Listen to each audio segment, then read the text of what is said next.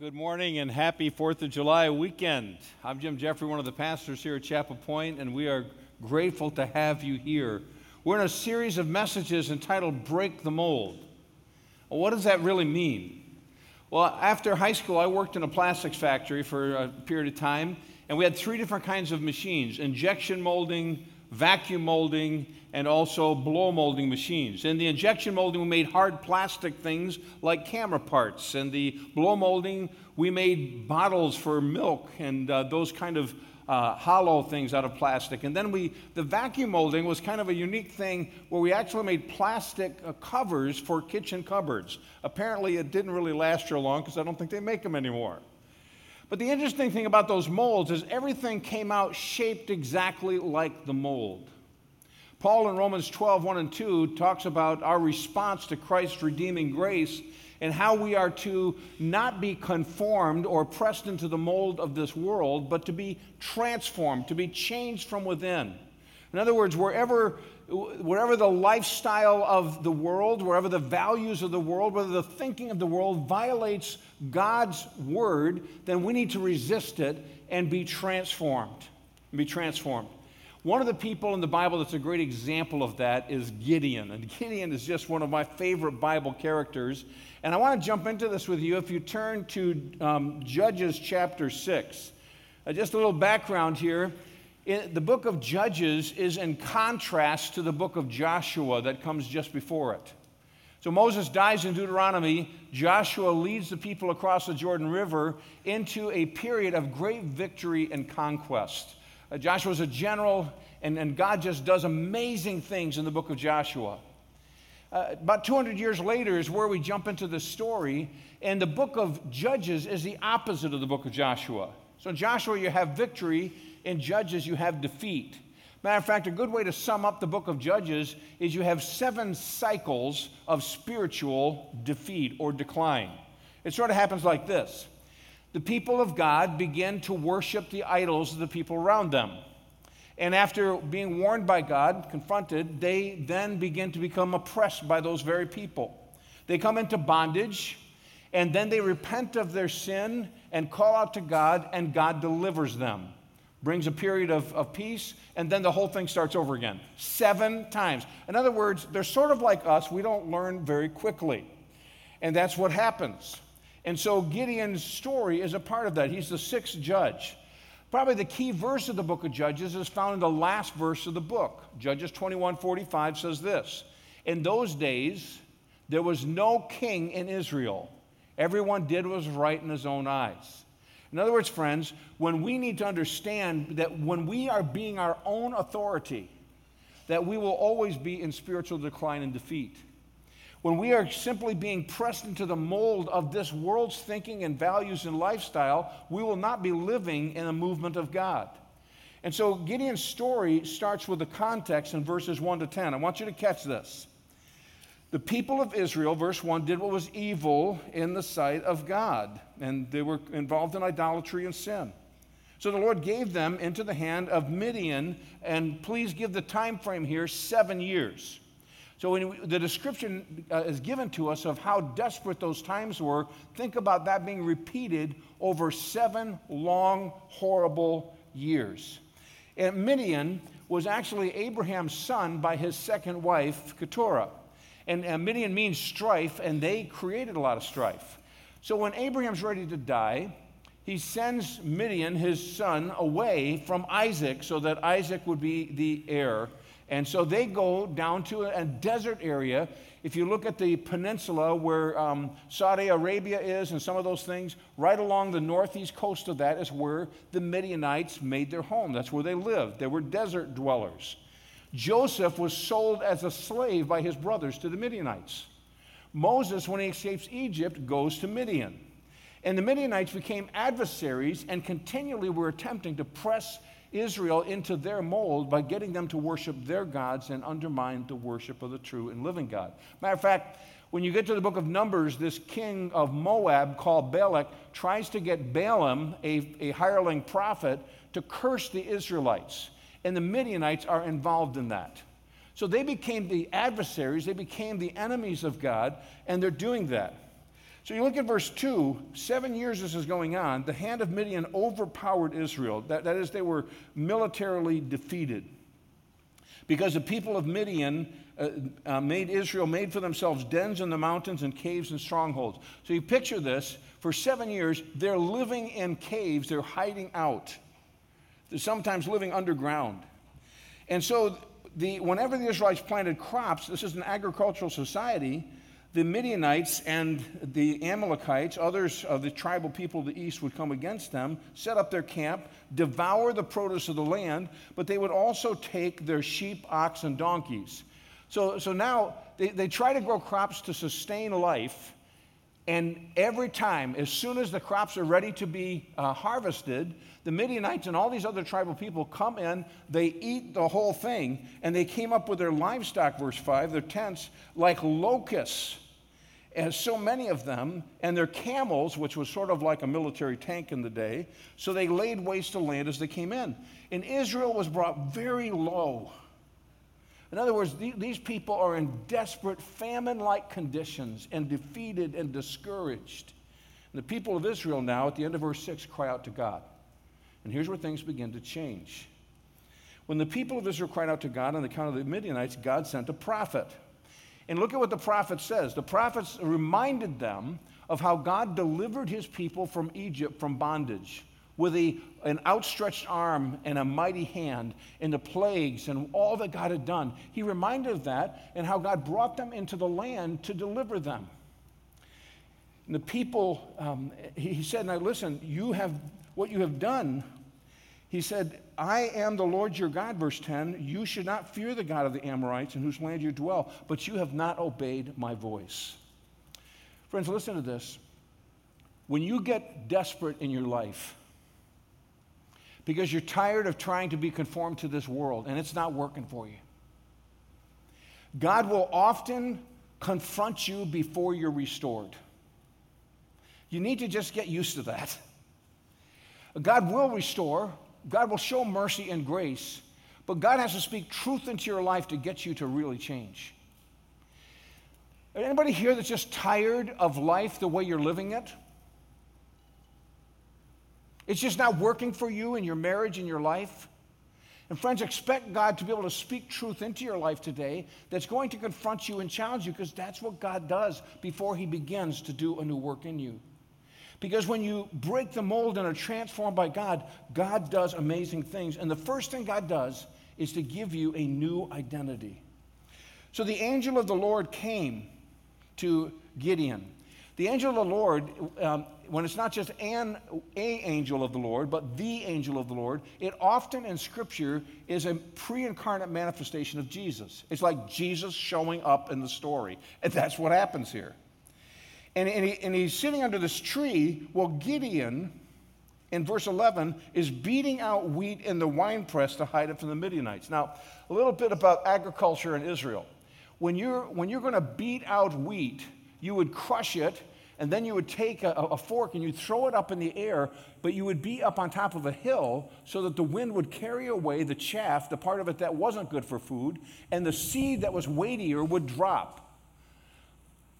But Gideon is in a wine press down in a hole in the ground, and he's trying to do it. Why? Because he's hiding out from the Midianites. It doesn't work very well to thresh wheat in a wine press, friends. I just want to tell you, throw it up and the wind doesn't take it, it just falls right back down. But he's doing that to hide out. That's almost comical to me when I think about where the story starts because of what God says next. God says, The Lord is with you, verse 12, O mighty man of valor. O mighty man of valor, threshing wheat in a winepress? Really? The Lord's with you. God's present with you. God's going to use you to be his deliverer. O mighty man of valor. That, that mighty man means a hero, a champion. It's talking about somebody who is uh, very manly, very strong, very bold. Sort of like those two guys in beards up here making announcements today. I mean, mighty men of valor. Just those kind of guys. By the way, I tried growing a beard for six months and nobody noticed. Um, and, and then he's called a mighty man of valor. And valor is a person of strength and of power and of virtue. God says, Gideon, you are a mighty man of valor. He doesn't look like a man of valor. He's not acting like a mighty man of valor. God says that's who you are. What's going on here? God gives you a new identity. He does. Think about Jacob. His name means supplanter. God says, I'm going to call you Israel. As a prince, you have power with God and man. Peter, the quicksand kind of guy. God says, I'm going to call you Rocky. You're going to become this strong, stable person. Friends, um, God names your potential before it becomes your reality. God names your potential before you live as you're designed. If you look at the book of Ephesians as an example, the first three chapters of the book of Ephesians, God says, Here's who you are. Here's how you are as a part of my body. Here's how you are as one of my children. Here's who I say you are. We sing the song around here, I am who you say I am. What's that about? It's about your identity. It's only when you discover your new identity and start living like that that you begin breaking the mold and living in the freedom of Christ and being transformed. God, if, if God's going to work in your life, friends, you got to start with who God says you are. So you look in the mirror of this word rather than looking in the mirror in your bathroom. And God says, Here's who you are. Now go live like that. Go live like that. So Gideon's, um, Uh, Gideon's response to God's giving him this new identity in verse 13 says, Hey, if God's with us, and why is this happening? Where's all the wonderful deeds of the past? Where's all the things that God has done? So this is the good thing. Gideon's saying, I'm just dissatisfied. Anybody here dissatisfied? Gideon was dissatisfied.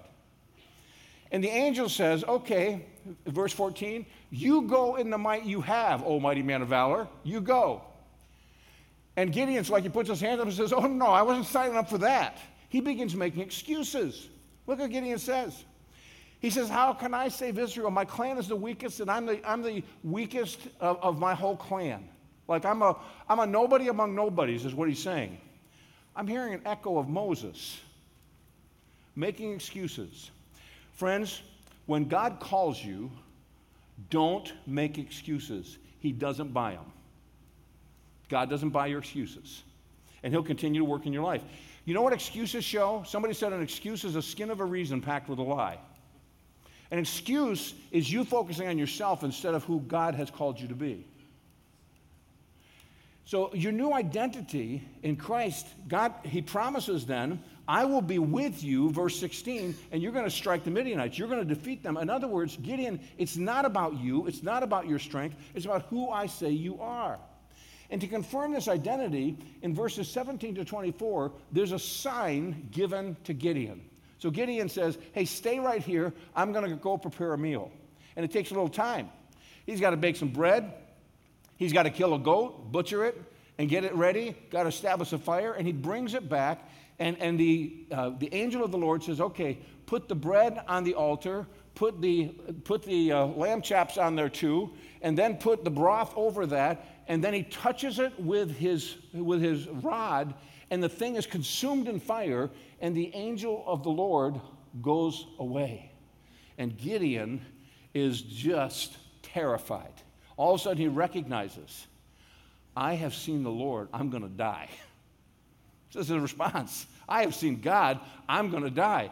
And God speaks to him. This is an audible voice from heaven saying, No, I am the Lord your peace. I am Jehovah your shalom. And friends, I just want to say to you no matter where you are, no matter what you're going through, listen to the voice of God and he will speak to you and remind you that when you submit and surrender to him and when you discover your new identity, God will come along and say, Listen, I'll be your peace. I will be your shalom. No matter what's going on in your health, your marriage, your job, your finances, your spiritual life, when you surrender to God and you say, break the mold, I'm going to discover my new identity, God says, I'll be your shalom. And that's what happens. That's what happens. Your identity in Christ drives potential. The second thing that happens then is God calls him to destroy his idols. Look at verse 25 of chapter 6. So that night, God says to him, Take your father's bull and the second bull, seven years old, and pull down the altar of Baal. Now, uh, please uh, see verse 25 that your father has, and the Asheroth pole. So Gideon's father had established for his town a idol to Baal, the god who brings thunder and lightning and rain, and the Ashereth pole, who was the female deity connected to Baal, and that was the goddess of, of um, basically a very immoral goddess who gives fertility. And so you got these two idols, maybe in the town square, established by Gideon's dad. Parents, listen. You need to be thinking seriously about this part of the message because some of us have established idols in our home and we're influencing the next generation. That's what's going on. So he tells him, hey, go um, and, and, tear this down. Tear this down. And so um, Gideon does that. He says, Build, in verse 26, an altar to the Lord your God on the top of the stronghold with stones. Take the second bull, offered as a burnt offering with the wood of Ashtaroth that you've cut down. In other words, you take this totem pole kind of Ashtaroth, use it for the wood. Gideon takes 10 men of his servants. He did what God told him, and he did it at night because he was scared spitless of what the people were going to do. you know, I, I there's nothing in the text to, to, tell us what happened here and what thoughts his father had until a little bit later, but I'm thinking about this. If, if his father has built this altar to this uh, statue to Baal and the Asherah pole, and now he's taking his father's two oxen, going to kill them, I wonder what kind of conversation Gideon had the next morning with his dad. I mean, I remember growing up in a home where my dad was an auto mechanic, and my oldest brother um, wrecked one of his cars and drove, dropped the drive shaft out of another one and ruined it. My next brother uh, also ruined the engine in a car because he forgot to check the oil, and then had an accident with another one. I'm the third born, and my dad says to me, Your brothers blew it for you. You are not going to drive the family car. So I went out and bought a beat up MG, and that was my first car. Listen, Gideon takes and destroys his father's idols he kills a couple of his father's oxen. Just an interesting story that's going on here. And, and look what happens. The people in the morning, they get up early in verse 29 and they say, Look, the altar of Baal's down. The Ashereth pole is cut down. And there's this altar and the, in the leftover carcass of a bull. And they said, Who's done this? And they start checking. Maybe somebody got up in the middle of the night and used the restroom and saw Gideon doing it. I don't know. But the men of the town said to Gideon's father, Bring your son out that he may die. We're going to kill Gideon for wrecking Baal and Asheroth. Now, whatever happened in the heart of Gideon's father, he must have come to repentance himself because he says this You're going to contend for Baal, you're going to save him. Whoever contends for him will be put to death by morning. If he's a God, let him contend for himself because his altar's been broken down. And so from that day on, Gideon was given a new nickname by his father, which means Jerubbaal, which means let Israel contend for him. By the way, Gideon's name is kind of interesting. His, his proper name means one who's a hewer or a cutter down. He's sort of like a logger. And Gideon's nickname now is given contender against Baal. So he's known for cutting down, cutting down the Ashtoreth and cutting down the idol. That's what he's known for. And his father says, You're going to contend for this idol, Baal? If he's really a God, let him contend for himself. Friends, if you read through the Old Testament in its entirety, you will find that the prophets of God continue to confront idolatry as a major problem among God's people. You'll also find in the historical books of the Old Testament that whenever they got into spiritual decline, it was because of idolatry. And some of you may be sitting there smugly and saying, I'm glad I don't have a problem with that. Not so fast, my friends. Last verse of 1 John says this Little children, keep yourself from idols. Now, why would the prophet John write that if it's not a problem? Our idols are a little bit more discreet. Self, sensuality, prosperity, knowledge, power, false religions, man made philosophies, entertainment, human heroes. Friends, we have our idols. And we need to take an idol inventory this morning and say, what are my idols? You will never know spiritual awakening in your life until you destroy idols. Every time there was a revival, every time there was a spiritual awakening in the Old Testament or in the church or in church history, there has always been the destruction of idols, saying, I'm going to get rid of everything that competes with God for my affection and my worship. You need to understand removing idols is essential to spiritual awakening. And so he does that. So God's going to change your identity, give you a new identity. God's going to call you to destroy your idols, and then God's going to, God's going to replace your doubts with faith. Look at verse 33. The Midianites, the Amalekites, and the people of these come together. They've crossed the Jordan. They've encamped in the valley of Jezreel, which is a huge battlefield. And the Spirit of God comes upon Gideon. He sounds a trumpet, and in, the, sounding the trumpet, he actually gathers some of the tribal people together into an army, and that hadn't happened in seven years. He's now calling them together. But Gideon is struggling a little bit with doubt. And verse 36, Gideon says to God, Now, if you're going to save Israel by my hand, as you've said, God already promised this. He says, I'm going to lay a fleece of wool. That's, a, that's like um, the, the, the wool from a sheep and he said, I'm going to put it on the threshing floor. If there's dew on that fleece and it's dry on the ground, I'm going to know that you're really going to save Israel. And so in the morning, he gets up. The fleece is wet, the ground is dry. He squeezes it out and fills a bowl. That shouldn't have been enough. But he says, Now, God, just, just in case, verse um, 39, he said, Don't let your anger burn against me. I'm going to speak one more time. Let me just once more with this fleece, let it be dry and the fleece and the ground wet. So God did that. Drown. Sometimes God's people talk about, I need to lay out a fleece. You know what? Gideon's fleece was not an expression of faith, it was an expression of doubt. He said, God, I, even though you've spoken, even though you've promised, uh, it's not enough for me. You've got to show me a sign. If your faith requires a sign when God has already spoken, you do not have a strong faith. Think about Thomas in the Bible. Easter. Christ is risen, shows up in the upper room. The other disciples testify of his resurrection. Thomas isn't in the room. So he says to the other disciples, Unless I see in his hand the print of the nails and put my finger into the print of the nails, I will not believe. Unless I thrust my hand into the side, I will not believe.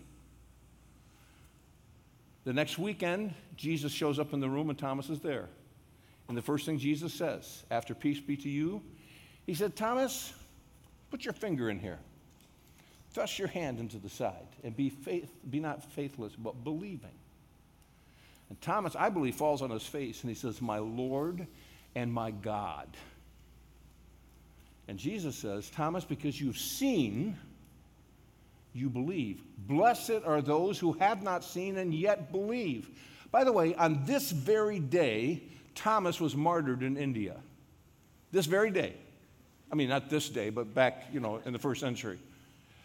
Thomas was martyred. Thomas became a man of great faith. Friends, if your faith requires constant miracles to prove itself, you do not have a biblically rooted, Christ centered faith. And so he's saying, I, I, I, need to be, it needs to be proved to me. It needs to be proved to me. Friends, listen, Faith that requires a sign or miracles continually is not a great faith. You read through the Gospel of John, you see that. This week I was, I was reading in Matthew's Gospel and I got to chapter 8, and chapter 8 of Matthew is a chapter that just shows the power and authority of Christ in doing numerous miracles. One of those miracles is for the servant of a centurion who was a Roman soldier over a hundred soldiers. And if you compare the other Gospels, the Jewish people from that community came to Jesus and said, This is a good man. This is a righteous man. This is one that you should do this for him because he is apparently a convert to Judaism, though a Roman, and he has built our synagogue. And so Jesus encounters this man, and the, the, here's what the centurion says I am not worthy that you should come to my house. Humility. Not worthy. You just speak the word, Jesus, and it'll be done. Confidence. Because I'm a man under authority, and I say to this one, go, and he goes, and this one, come, and he comes. Submission. Great faith, my friends, uh, is characterized by humility, confidence, and submission to the authority of Jesus. And that's what he does. Abraham, described as a man of great faith. Abraham who's over 90 when God says it's about time you start a family. Anybody in that age group here going to start a family this week? So God kept that promise. Abraham didn't stagger at the promise of God. He believed that God was faithful and could do exactly what he said. No wonder when you get to Hebrews chapter 11, Gideon is listed in the Bible Hall of Faith as a man of great faith. He didn't start off that way. But, friends, God will meet you wherever you are in your doubts, and will, if you will understand this principle, feed your faith, and doubts will starve. Feed your faith scripture, and doubts will starve. Feed your faith by meditating upon the Word of God, claiming His promises, seeing His truths. Feed your faith, and doubts will starve. Learn that lesson. Replace your doubts with faith. That's what God's going to do. And then God prepares you for battle. So you go over to chapter 7, and Gideon calls the people, and they arise for the encampment near the spring of Harod, which means trembling. And the camp of Midian was north of them on the hill of Moreh in the valley. And God then says to Gideon, The people who are too many for me to give the Midianites into their hand, lest Israel boast over me, saying, My own hand has saved me. Now, therefore, proclaim in the ears of the people, whoever is fearful and trembling, let him return and hurry away from Mount Gilead. And 22,000 of his troops returned, and only 10,000 remained. That's two thirds of his army. By the way, when you look at the, the combination of the Midianites and the Amorites and all the other uh, tribes of the east, there's an estimate that probably they had about 135,000 troops. You got 135,000 versus 32. And now, God sends them packing, those that are afraid. You only have 10,000. And the Lord says to Gideon, um, There's still too many. Take them down to the water, and I'll test them for you there. Anyone who I say to you, this one will go with you, will go. The one who's not to go with you will not go. He brought people down to the water, and he says, Now listen, everyone who laps the water, watch this. I'm not going to really lap, but, um, but they're, they're down like this, and they're lapping the water face down. He said, Send them back. And everyone who scoops the water and is looking around, keep them. You wind up with 300.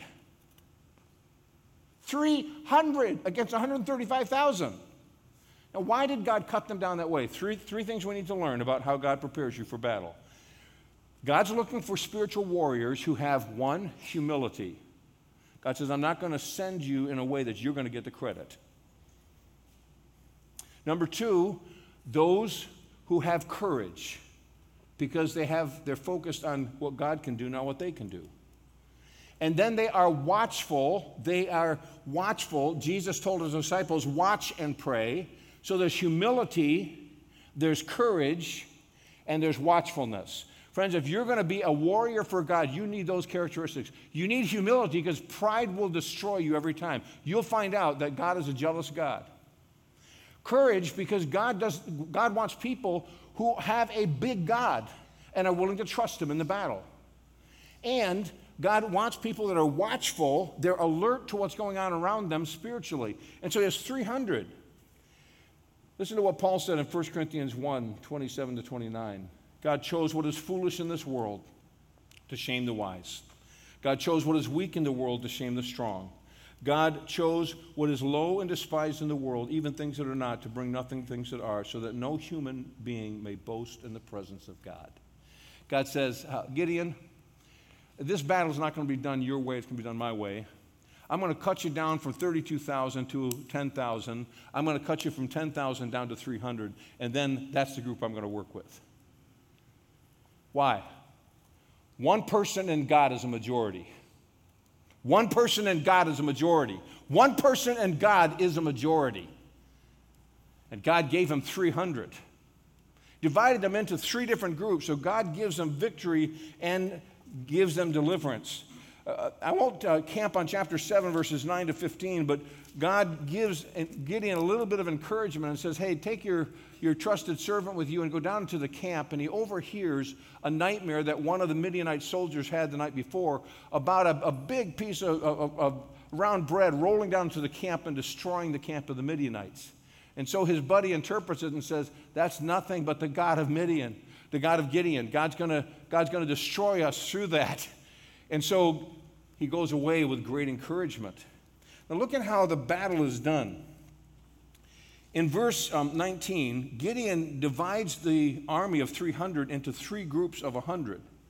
He comes to the outskirt of the camp in verse 19 when they had just changed the guard in the camp of Gideon, uh, of Midianites.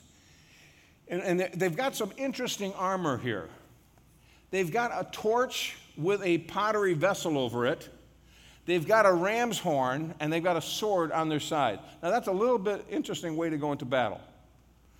But God sent Moses into battle with just a rod, and David with just a slingshot. Remember, friends, that when we do spiritual battle, the weapons of our warfare are not of this flesh, but are mighty through God to the pulling down of strongholds. And so, what happens is they go down into the, into the battlefield there, and as they're in verse 20, the three companies blew the trumpets, they broke the jars, and they hold in the hands their, their torches, and they cry out, A sword for the Lord and for Gideon and they're all surrounding the camp of Midianite. Remember, they're outnumbered 300 to 135,000. But when they blew the trumpets, the Lord sent every man's sword against his comrade, in other words, the Midianites and the other tribal people. And the army fled under them, and the men of Israel were called out from other the, the tribes to defeat them.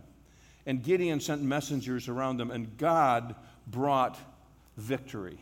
Listen, friends, there was a total absolute victory over Midian. God delivered his people, and God will still do that. God will still do that. It's a wonderful verse in um, Romans 8 37. This is what it says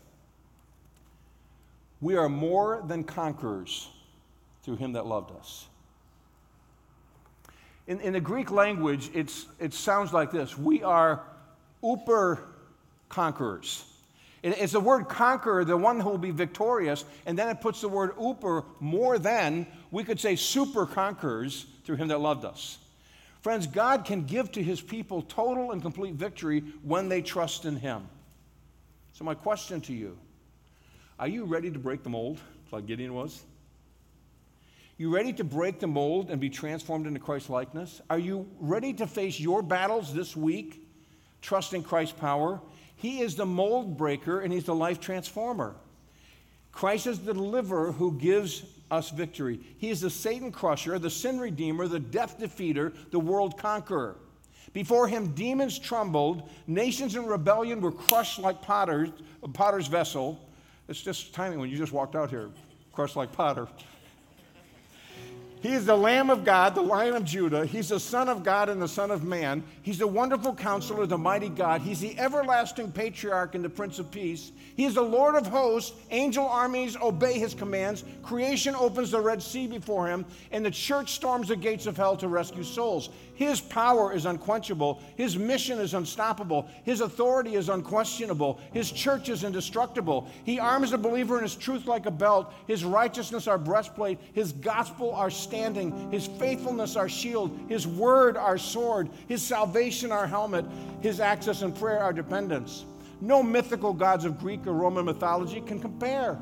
No movie characters by the imagination of man is in his league.